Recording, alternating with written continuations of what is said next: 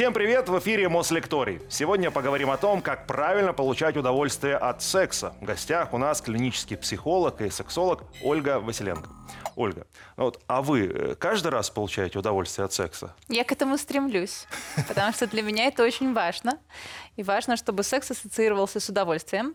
Но я думаю, что мой пример не самый показательный, потому что я слишком много знаю, и мне легко сориентироваться, и даже если что-то идет не так, э, внести какие-то корректировки.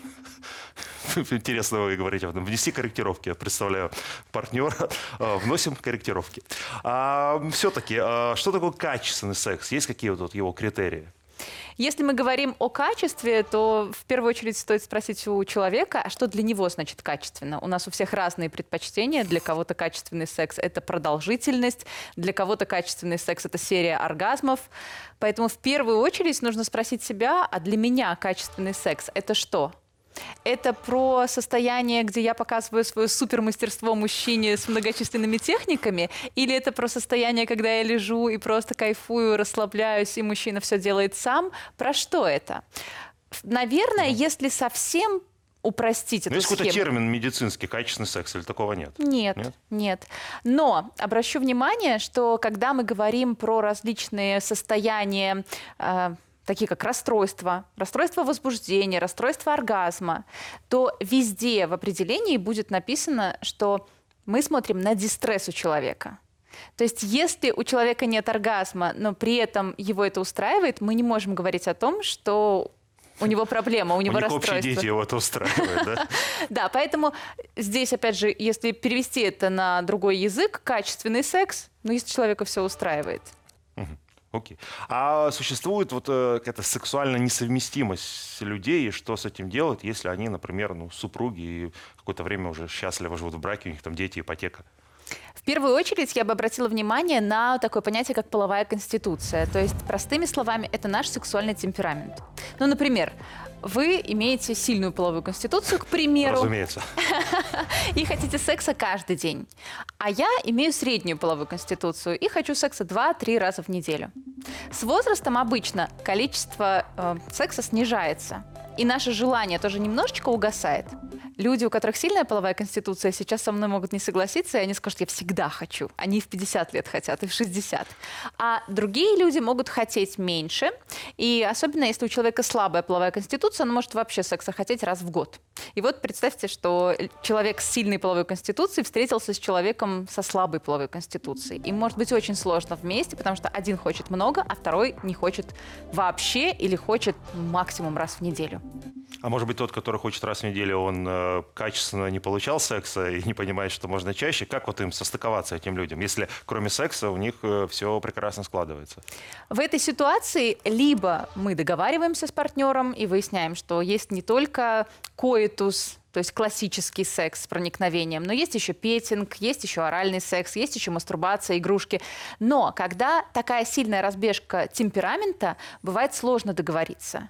И можно, конечно, умничать и говорить, ну всегда можно найти подход, вот семья, дети и прочее, прочее. Но я знаю достаточно пар, которые в итоге развелись, потому что одному партнеру просто не хватало. А в дальнейшем это сказывается на психоэмоциональном состоянии, на отношениях, появляются ссоры. И причиной может быть секс, точнее точнее, его недостаточное количество для одного из них. А вот если вы говорите, что с возрастом это угасает, да, желание, а, и вот, например, для гиперактивного человека, которому нужно каждый день, может просто искать а, партнера помоложе, например, или тому, кому нужно реже партнера постарше, тогда это выровняется, нет? Да, так можно делать. И в том числе э, я рекомендую сразу спрашивать, э, какой темперамент у человека. То есть человеку все-таки сколько секса хочется. И здесь еще есть такая ловушка. В первый год отношений мы хотим секса больше, чем в последующем. То есть потом мы выходим в такой условно свой ритм пары, и у нас э, формируется некий график. И ошибка в том, что мы делаем выводы, если в первые полгода-год у нас секса было вот столько, значит и в дальнейшем будет столько. А его количество может снижаться через год, и люди сталкиваются с тем, что, оказывается, до этого все было хорошо, а потом произошли изменения. Стоп, а как вот спросить э, партнера про темперамент? Ну, ты вот пришел на свидание, э, там, расскажи о своих увлечениях. А, кстати, э, какой у тебя темперамент? Как тебе нужно много секса? Но мы вообще на эту тему говорим немного скромно в обычной жизни. Вот, это здесь в эфире мы можем так бравурно рассуждать. Но как об этом спросить? И как вообще понять вот этот твой темперамент? Обычно все-таки это происходит следующим образом. У нас есть свидание, общение, и потом мы плавно переходим к какой-то эротической переписке, к каким-то разговорам о сексе. То есть появляется такой эротический флирт. И вот в этот момент можно задать такой вопрос. А сколько секса ты обычно хочешь? Сколько раз ты мастурбируешь? Это тоже для нас будет показателем. И если это все обыграть, в принципе, такой вопрос можно задать. Но здесь вопрос. Да, нам может быть стыдно, но в дальнейшем это может очень сильно отразиться на нашей жизни. Готовы ли мы так рисковать? То есть все-таки вот здесь поработать со своим стыдом и иметь в итоге более гармоничные отношения, или здесь промолчать, сделать вид, что все хорошо, а потом ходить в ванну со слезами и там мастурбировать с душем. Нет, я просто не представляю, э, насколько это тяжело, потому что сексуального воспитания у нас как такового нет. И спросить вот так в переписке партнера про это, но мне было бы, конечно, неловко. Хотя Но- я 16 лет женат, я уже давно все спросил. вот. Мы же понимаем друг друга без слов, но тем не менее, э, где вот этой смелости набраться? Что перед э, э, общением с партнером пойти к сексологу или что-то почитать, не знаю, посмотреть? Не обязательно даже идти к сексологу, но почитать и посмотреть – это хорошая рекомендация, когда мы смотрим что-то о сексе, читаем какие-то статьи, разговариваем о сексе, отправляем что-то своему партнеру, чтобы он тоже посмотрел. А, Это действительно нас расслабляет. И постепенно у нас появляется, во-первых, определенный эм, словарный запас, которого не было. И мы спокойно говорим. Клитор, влагалище, вульва. То есть мы знаем, что это. А с другой стороны, э, мы начинаем обсуждать это с партнером, и появляются определенные фразочки, которых раньше не было. И так по чуть-чуть мы расслабляемся, и через год, полтора-два оказывается, что мы уже свободно говорим о сексе. Эта тема настолько табуированная, что многие говорят э, секс, э, да, Да. а, кекс и какие-то другие слова, им даже слово, само слово секс, ну, базу, не то, что вы там сейчас наговорили, вот, а, произнести, это, это, это сложно. А, окей, давайте к вопросу, который волнует, ну, как мне кажется, так в обществе и женщин, и мужчин, э, про размер. Он имеет значение? Сексологи американские, Мастерс и Джонсон, еще в прошлом веке провели исследование. Они изучали людей буквально в лаборатории, как они занимаются сексом, мастурбируют, наблюдали за ними, цепляли к ним датчики. Да, вот такие Кто прекрасные же на люди. это соглашался? Люди соглашались, и они пришли к выводу и сформировали э, правило 5-20. 5-20? 5-20, как думаете, о чем это? Ну, сантиметров? Так, и о чем еще? Э, О длине, вряд ли толщине 20. 5 сантиметров – это А, диаметр? Так 20? показалось. это очень много. 5 сантиметров – это длина полового члена, которой достаточно для достижения оргазма Мгм. женщиной. А 20 – это 20 секунд секса, которые необходимы для достижения оргазма женщиной. под- Подождите, мне сейчас в ухо э, под- 20 секунд или минут? 20 секунд. То есть, в принципе, все э, мужчины половые гиганты, получается. Ну, понятно, что это исследования, Да. и мы не можем перекладывать их на жизнь, но все-таки эти исследования показывают нам, что в действительности женщине для достижения оргазма нужно чаще что-то другое, потому что самая чувствительная область – это головка клитора, она вынесена, она не во влагалище. Влагалище не настолько чувствительно, как хотелось бы, возможно, но это задумано природой не просто так, чтобы женщине можно было рожать, иначе было бы очень больно. Поэтому те женщины, у которых головка клитора расположена на расстоянии до 2,5 сантиметров, обычно легче испытывают оргазм во время фрикций, то есть во время вагинального контакта. Те женщины, у которых головка клитора вынесена подальше, им сложнее.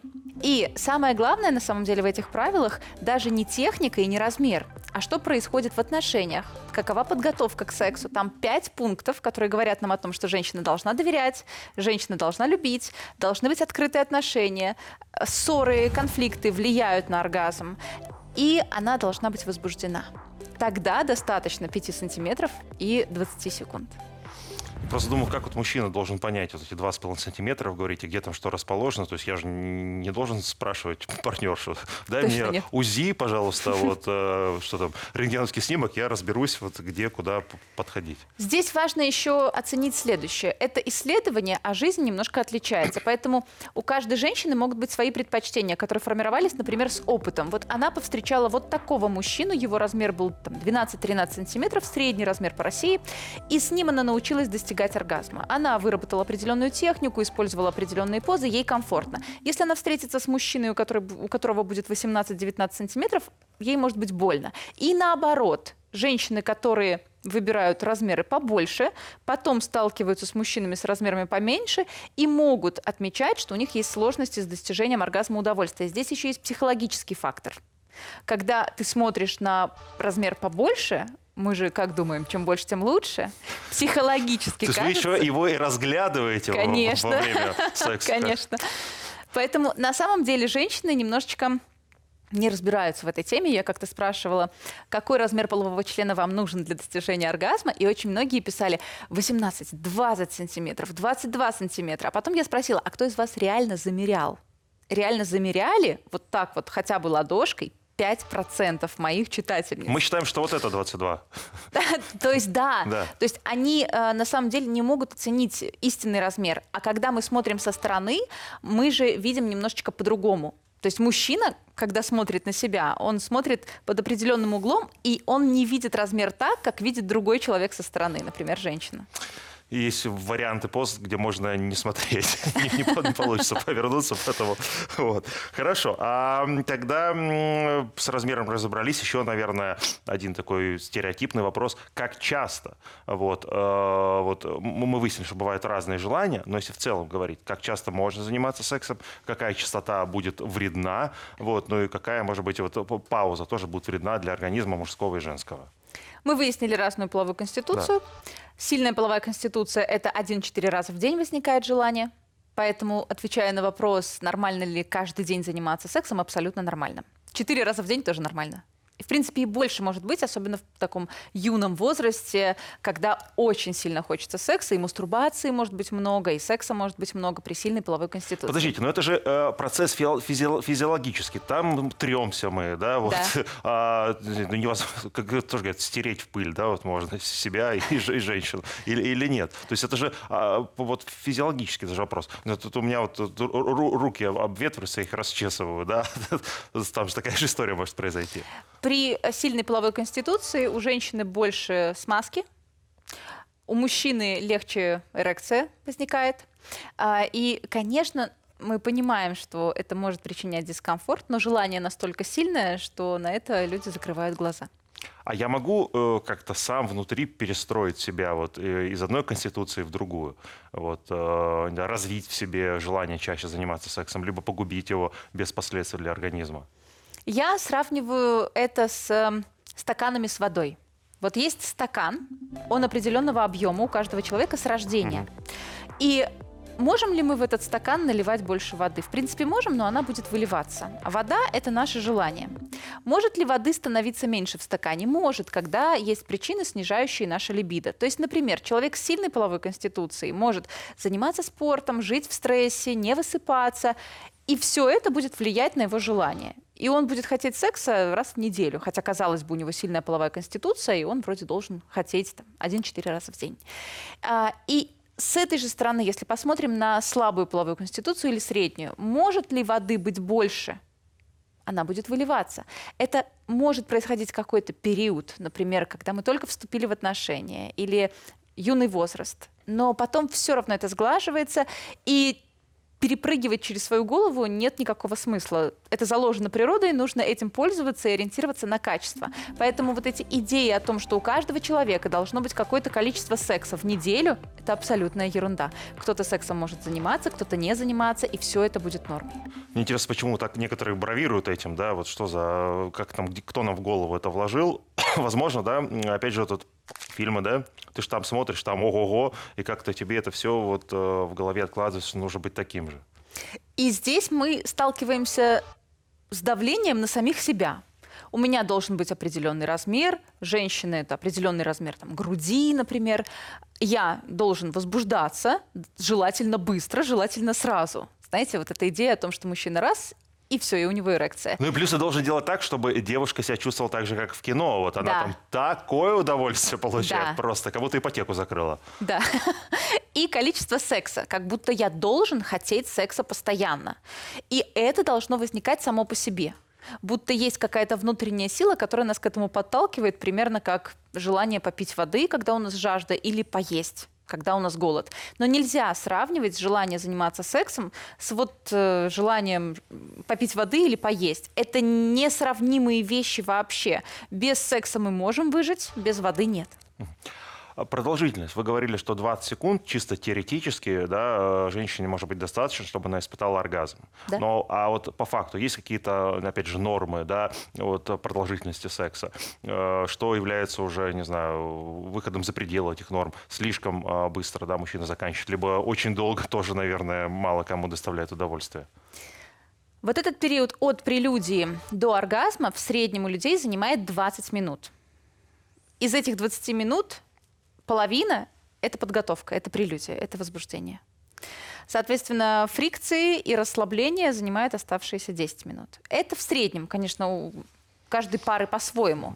Но может быть такое, что человек как бы заставляет себя заниматься сексом дольше. Есть идея, что должно быть 30 минут, 40 Думаешь минут. про мертвых крыс в этот момент? И вот мы поговорили про ощущение, что стирается. Действительно, возбуждение, когда снижается через эти 20 минут, смазка тоже исчезает. Становится больно, становится сухо, у мужчины может пропадать эрекция. И иногда мужчины сталкиваются с такой проблемой, что они стараются сдерживать свою эякуляцию, свой оргазм, и дотягивают до того, что они уже не могут эякулировать. И это другая сторона вопроса и другая проблема. Поэтому лучше заниматься сексом столько, сколько хочется самому. Без каких-то долженствований, что секс должен быть столько или столько. Секс может быть классный и очень короткий, спонтанный, случайный. И может быть секс с перерывами на протяжении часа, если вам хочется, в несколько раз. Положить Поэтому- ребенка спать. Да. Такие перерывы у семейных в основном. Поэтому все очень индивидуально, и лучше смотреть не на продолжительность, а на свое состояние, на то самое качество. Ну вот качество, как его можно э, улучшить? Например, там существуют разные позы. Они же э, разное удовольствие доставляют. Ну, мне- почему-то кажется больше, что женщине. Что-то вот, мне кажется, что мужчине, ну, как бы плюс-минус одинаково. Вот, э, правда это или нет? И сколько вообще этих э, вариант поз и существует, если вы их пересчитывали где-то? В Камасутре 64 позы. Но Да. Будем В эту Камасутру не- невозможно. У нас была книжка, Да. мы тут приносили на какую-то передачу, я не помню. Э, Там ни одну невозможно. Ну, одну можно сделать, а остальное это просто какие-то йоги. Да, поэтому я, когда говорю про позы, объясняю, что каждая поза может включать в себя абсолютно разные вариации и разные ощущения. Например, позиция, когда мужчина сзади.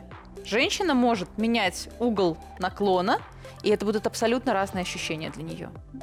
Она может подаваться вперед или назад, она может разводить ноги больше или меньше. Это все будет э, абсолютно по-разному ощущаться женщиной. Поэтому гораздо важнее не так, вот у нас была вот такая, вот такая, вот такая, вот такая.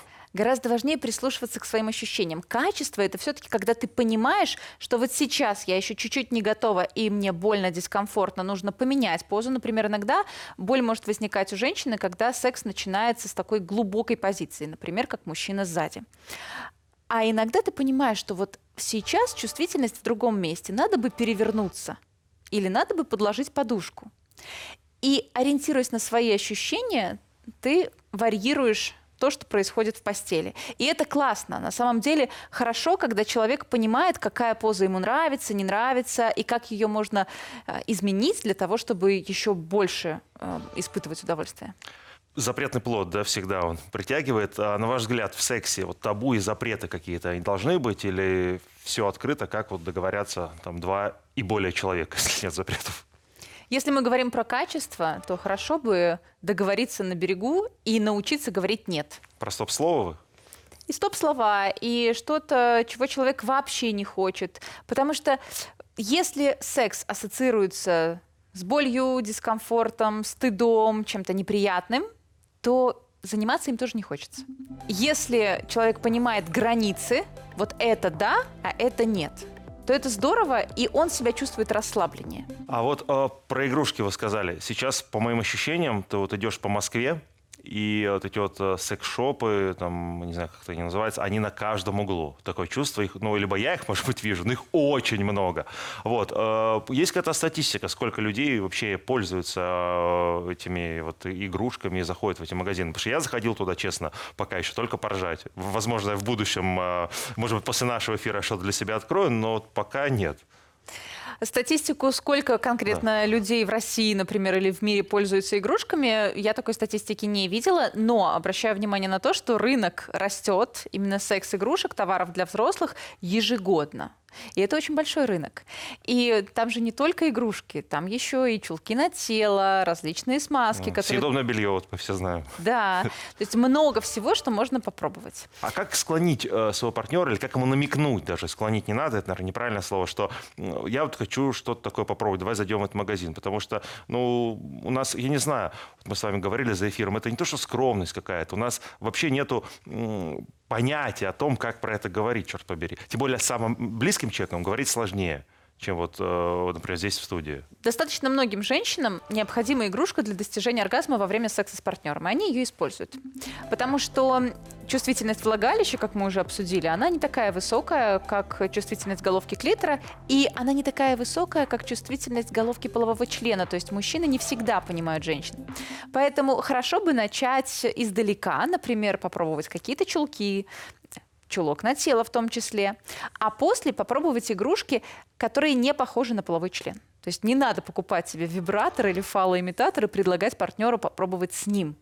Можно приобрести клиторальные стимуляторы, вакуумные стимуляторы. Они абсолютно не похожи на секс-игрушки смотришь на этот девайс и не понимаешь вообще, к чему это и зачем. Это гаджет, он еще к, к Да. телефону подсоединяется к твоему. Да, поэтому есть напалечники, то есть что-то небольшое, не похожее на половой член обычно мужчинам так спокойнее, и это просто интегрировать в свой секс, просто предложить. Если у партнера, например, возникают какие-то сложности, он говорит, ты вместо меня, я тебя не, удовлетвор- не удовлетворяю, то стоит просто это обсудить, что нет, ты меня удовлетворяешь, просто хочется новых ощущений. И это классно, когда можно улучшать свой секс не тогда, когда он уже пропал, потух, и он неинтересный, а когда он еще хороший, но можно внести что-то новое. А вот э, у людей э, бывают разные, скажем так, предпочтения. Сейчас даже не про игрушки, а на более простом уровне. Кто-то занимается сексом, не знаю, в темноте только, под одеялом. Кому-то, наоборот, нужен свет. Э, Кто-то молчит во время процесса, да, а кто-то как-то невероятно вот выражает свои э- эмоции, да, стоны, какие-то крики и так далее. Если вот люди э, в этом а, разные, да, и, может быть, ты даже боишься напугать партнера каким-то сильно откровенным звуком. Вот, как э, здесь попытаться сойтись и вот с человеком? Ну, то есть попытаться э, вот общее, к общему знаменателю прийти. Люди находят друг друга. И любовь творит чудеса. На самом деле, когда мы любим, даже кричащий партнер может нас еще и возбуждать, несмотря на то, что до этого так никто не делал. А, По поводу открытых-закрытых глаз хочется сказать, ну можно же просто закрыть глаза, и вот тебе, пожалуйста, темнота. Но в действительности люди, когда знакомятся и встречаются, занимаются сексом, они в том числе понимают, они вообще подходят друг другу или не подходят по темпераменту, по размерам, по продолжительности, по предпочтениям в сексе, по каким-то практикам, по каким-то действиям и реакциям. Поэтому, если мы не подходим друг к другу, мы просто не строим дальше отношения. Как, как вот начать, все-таки, пытаюсь понять, разговор о, о сексе с своим партнером, да, если вдруг тебя что-то не устраивает, чтобы не обидеть его, вот, чтобы, там, не дай бог, к чему-то не привело. Вот как вот, ну что, заварить чаю, сесть за столом с пряниками, ты же так не будешь. Как вот правильно начать этот разговор? Может быть, откуда надо зайти, у вас есть эти секретные заходы? Создать контекст. Как я говорила, это может быть статья, которую отправили партнеру, это может быть видео, которое вы смотрите вместе. Очень классная практика смотреть видео специалиста или не обязательно только специалиста на тему секса, ставить на паузу и обсуждать. Включили видео про БДСМ, поставили на паузу, обсудили. И вы уже понимаете, что нравится, не нравится, на что вы готовы. Каждую тему можно так разобрать. Опять же, занялись сексом, после секса мы более открыты обычно. Обсудили после секса. Потому что с трудом себе представляю ситуацию, где поужинали, заварили чай, ну давай секс обсудим. Да, да, да, я тоже такое не представляю, поэтому мне интересно, я и спрашиваю. Тогда э, вопрос, а как э, про это поговорить вот с, с детьми, с, с ребенком? Мне, потому что я вот э, вспоминаю, со мной про это не говорил, да, мне э, отчим, когда я в институт уезжал, просто про презервативы что-то сказал, то ли как-то подарил, я не знаю, три штуки, видимо, на все пять лет обучения. А, сейчас у меня сыну 6 лет, понимаю, пока рано с ним про это говорить. Э, но как потом, как начать этот разговор? Когда его правильно начать? И в какой форме? Понятно, что, наверное, про игрушки, про БДСМ с ребенком говорить не надо. Почему пока рано? Эм, ну, потому что я, я, у меня ребенок один раз увидел презервативы, он его открыл, спросил, что это такое, и я ничего, кроме как, а это когда э, искал, пися болит, вот, я, вот, вот, вот, я ничего другого не сообразил. Причем он был очень маленький, но ему было там, наверное, лет пять. На самом деле половое воспитание начинается с рождения. То, как мы относимся к ребенку, к его гениталиям. Дети могут э, закидывать ногу на ногу, таким образом испытывать оргазм. Взрослые могут на это реагировать определенным образом и, например, стыдить. И ребенок запоминает, что это действие плохое, стыдное, неправильное. То есть вот уже половое воспитание. Слов еще нет, а действия есть. Дальше. Определенная терминология, слова, которые мы говорим детям. Все-таки пися, писька, писюн или мы говорим половой член, пенис. И эту терминологию важно вносить. А, есть данные о том, что те дети, у которых было половое воспитание, и они использовали правильные слова, реже подвергались насилию, потому что когда насилующий слышал эти слова и слышал эту речь, он понимал, что с ребенком говорят о сексе, говорят о половом воспитании. То есть это еще и про безопасность. Потом, есть классные правила трусиков или правила нижнего белья о том, что зону белья трогает только ребенок, никто больше не может ее трогать. Чужую зону белья тоже трогать нельзя. А, и это может сделать, например, врач для осмотра или родитель для осмотра, но ребенок должен дать согласие. У меня был хороший случай в практике, когда мама так хорошо научила ребенка, что он в саду не дал сделать анализ, когда не предупредили, пришли, и он сказал, нет, сначала позвоните моей маме, потому что я вам согласие не давал ребенку 4 или 5 опять же, показатель, да, то есть он уже понимает, знает и э, бережет себя. Далее, когда ребенок идет в школу, он может там столкнуться с картинками, с видео для взрослых, сейчас такое тоже есть. И нужно объяснить ребенку, почему это небезопасно. То есть вот еще один повод поговорить программы родительского контроля. О них тоже стоит подумать. И уже после желательно до 10 лет поговорить с ним о беременностях, об инфекциях. Почему? Потому что после 10 лет ребенку тяжелее с родителем разговаривать на эти темы. То есть скорее он будет отдаляться и не будет такого желания слушать взрослого. Хорошо бы использовать также литературу, Хорошо бы проговорить, какие бывают риски, какие бывают последствия, в том числе, когда дети записывают себя на видео, фотографируют, объяснить про безопасность э, в интернете, все, что необходимо. Поэтому половое воспитание – это не один разговор в каком-то возрасте. Это постоянное воспитание, так же, как мы воспитываем ребенка, когда говорим, что нельзя кого-то ударить, нельзя хамить, важно уважать родителей, и вот это все. Вернемся к вопросам, понимающим рейтинг. А, значит, а можно ли э, научиться а, получать удовольствие, если вот до этого у тебя как-то не получалось, тебя что-то сдерживало? И как это сделать? Да, конечно, можно научиться. Первое, мы работаем с ассоциациями. То есть какова ассоциация у человека на секс? Секс для меня это что? Вот. Для меня что такое секс? Да. Хороший вопрос. Ну, удовольствие. Ну, то есть как-то сбросить стресс где-то в том числе. Э, просто оргазм, удовольствие, не знаю, как это сказать. Вот. Я а даже есть... не знаю, как сформулировать. Ну, вот это удовольствие, да.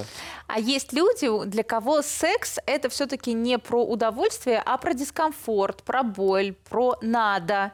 И тогда, когда мы спрашиваем, а секс для меня это что? Мы понимаем свою ассоциацию с сексом. Вот с ней нужно работать. Почему с ней важно работать? Потому что она может также идти а, еще от подросткового периода, от полового воспитания, когда родители говорили о том, что секс это грязь, стыд, э, ни в коем случае там, Ну не да, встречайся с такое. мальчиками, с девочками. Поэтому э, человек сначала работает с, с ассоциациями, своим отношением к сексу. Потом задает себе вопрос, а что я могу сделать для того, чтобы секс был в удовольствие? Я могу начать говорить, я могу начать использовать игрушки, я могу отказываться от секса, когда я его не хочу, но иду на это. Я могу попросить о прелюдии и так далее. То есть все, что может сделать секс лучше, стоит использовать. Постепенно, с одной стороны, работая психологически с ассоциациями, с другой стороны, практически с самим сексом, человек меняет качество, меняется его отношение к сексу. И тогда у него появляется идея о том, что секс – это удовольствие. А вот вы сказали про прелюдия, да, предварительные ласки, наверное, синонимы, да, они всем ли вообще нужны, да, как там долго они должны продолжаться? Вы, по-моему, говорили про 10 минут, вот поподробнее. Это средняя статистика.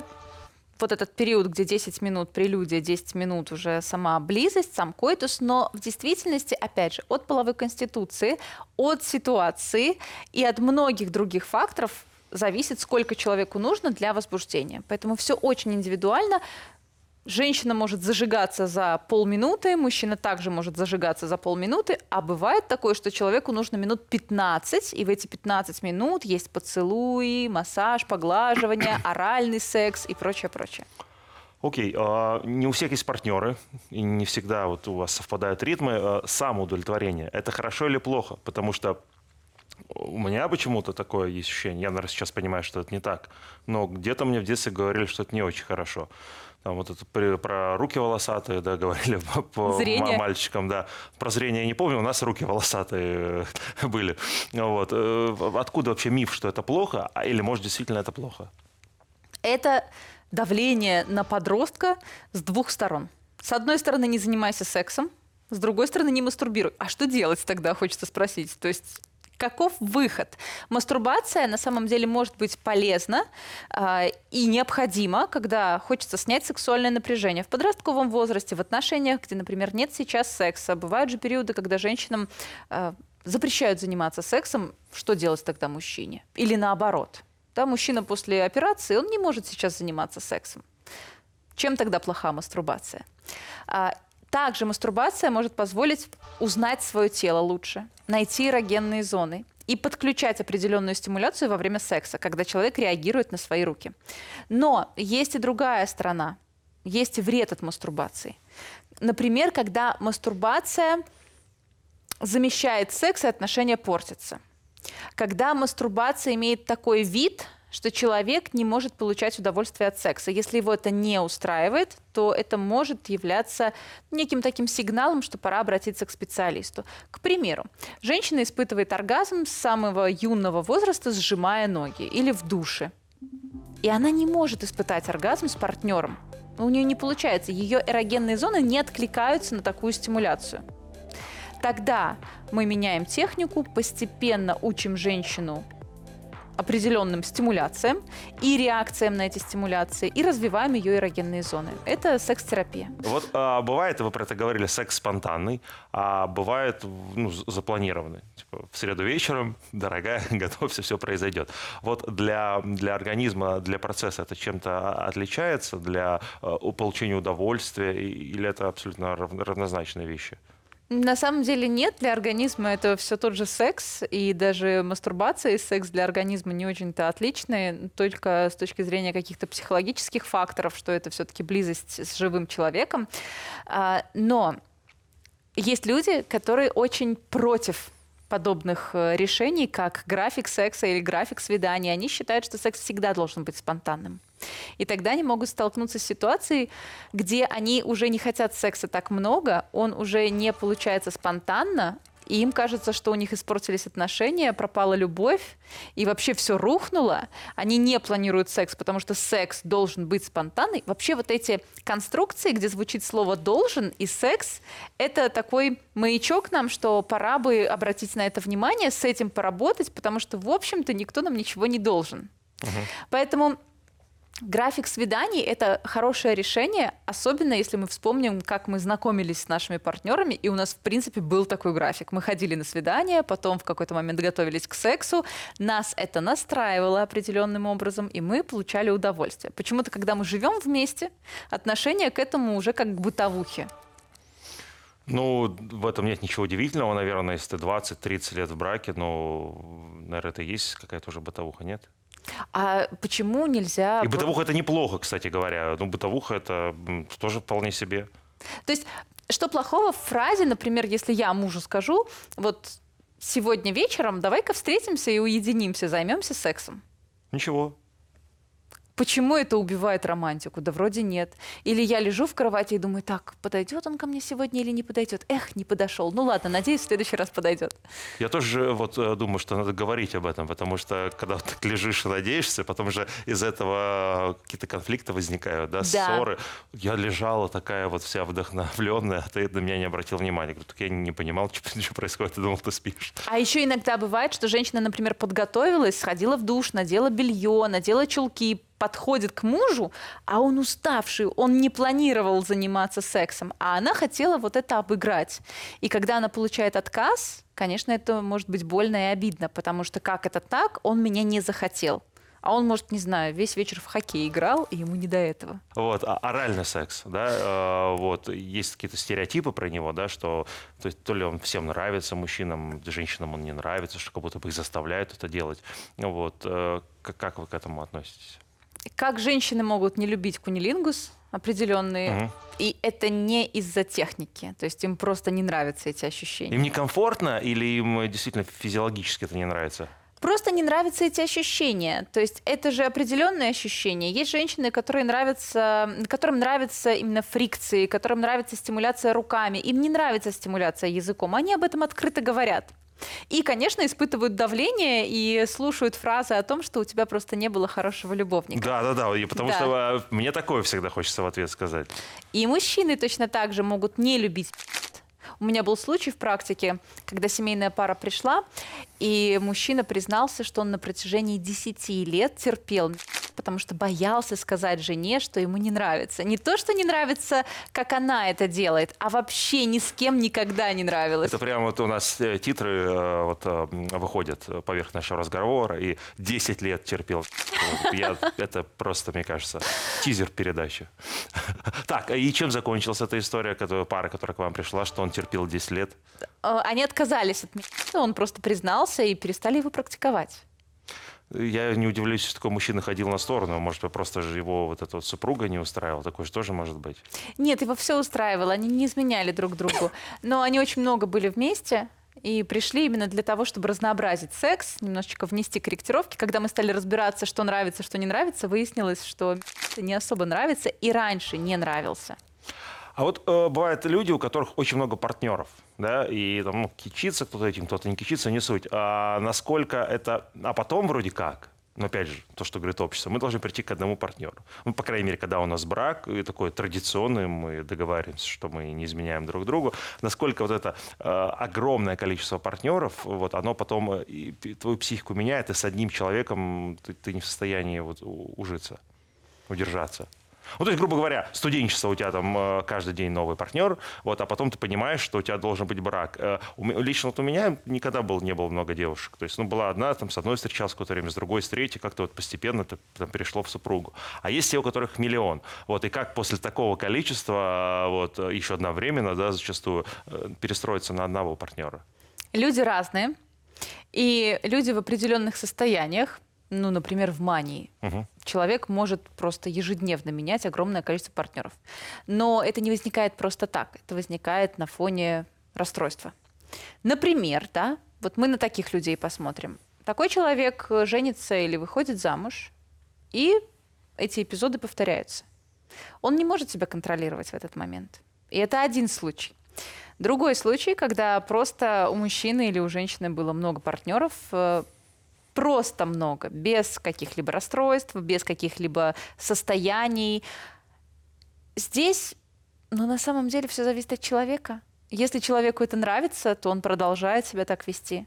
Если человеку это не нравится, то он остается с одним партнером. И, возможно, наоборот, он многое пробовал, нашел себя, он понял, как это, вот если с таким, вот если с другим, вот такая практика, вот такой вид секса. И в отношениях он просто успокаивается и наслаждается тем, что действительно ему нужно.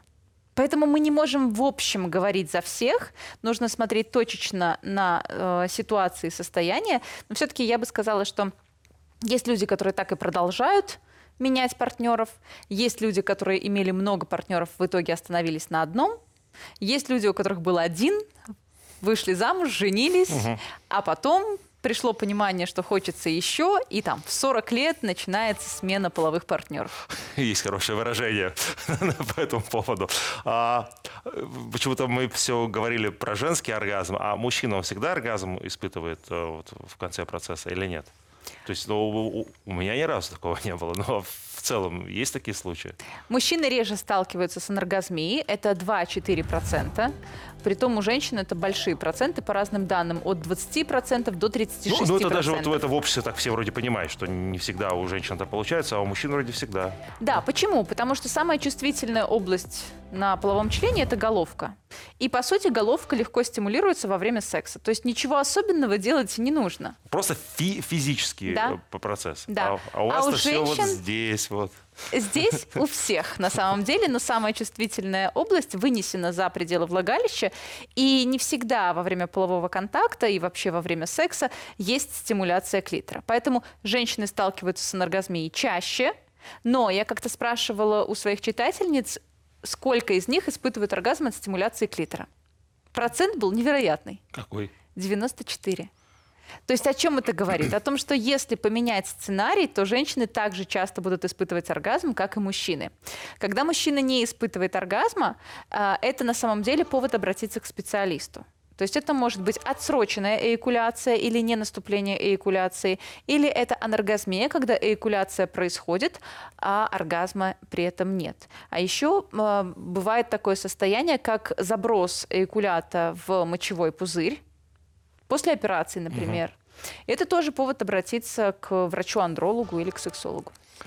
Эм, Люди, когда вот мы говорили о том, что ищут какие-то синонимы, да, разным словам, а, есть э, такое ну, выражение, да, точка G. Я, честно говоря, не совсем понимаю, про что, про что это речь идет. Вот не знаю, почему смеюсь в этот момент. Э, Что это за точка? Как ее найти? Вот у всех ли вот она вообще находится? Это потрясающая история про человека, который решил э, буквально застолбить свою фамилию, и э, даже после смерти о нем очень много говорят. Подожди, до это сих точка пор. в честь какого-то Да, человека? Графенберга. И э, особенность в том, что женскую сексуальность сравнивали с мужской. То есть искали все то же самое у женщин, что есть у мужчин. В данном случае искали простату. У женщины? Да. То есть Ага. идея в том, что у женщин должен быть аналог. Если у мужчины это есть, значит и у женщины тоже где-то. Соответственно, якобы нашли эту точку, но потом было очень много исследований, и в итоге в 2014 году исследования опровергли наличие такой точки. Поэтому ее не существует, но кто-то может сказать, мне приятно. Почему приятно? Потому что у клитора есть еще тело и ножки. И когда мы смотрим, допустим, головка вот здесь, а, вот влагалище, вводим пальцы, нажимаем на точку G, мы, по сути, через уретральный канал стимулируем тело клитора с другой стороны. То есть это может быть приятно. Поэтому я всегда говорю, что не ищите какую-то конкретную точку. Стимулируйте свое влагалище в разных точках и смотрите, где вам приятно. Вот самое главное. Режиссер просил его повторить, он не разглядел. Вот. Так, вот Да. это, вот это ножки клитора. Вот здесь, допустим, снаружи головка клитора, которую мы видим. Вот эти ножки клитора, вот влагалище. Вот ввели палец во влагалище, надавили. Вот тело клитора с другой стороны. Мгм. Обратная сторона медали. Да. Этой фразы мы и запомним. То есть, в общем, если не находится, ничего страшного, так понимаю, ее по, по сути и нет. К сожалению, да, наша программа отличается от секса тем, что здесь мы ограничены определенное время, даже если хочется больше, все равно надо завершать. Вот, но и, у- и у секса у нас общее одно. Э, Завершить хочется той самой фразой. Все, друзья, э, мы закончили. Это был Мос Лекторий. Увидимся.